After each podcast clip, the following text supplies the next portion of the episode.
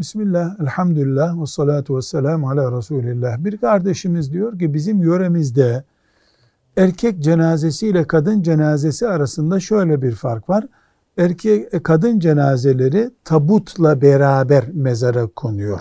Bu caiz bir hareket mi?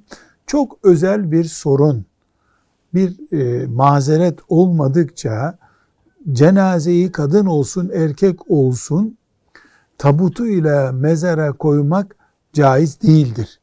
Cenaze kefenlenir, kefeniyle toprağa konur. Tabutla konmaz.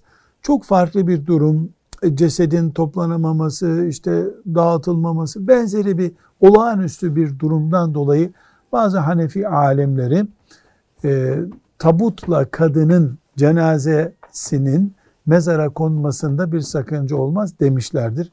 Velhamdülillahi Rabbil Alemin.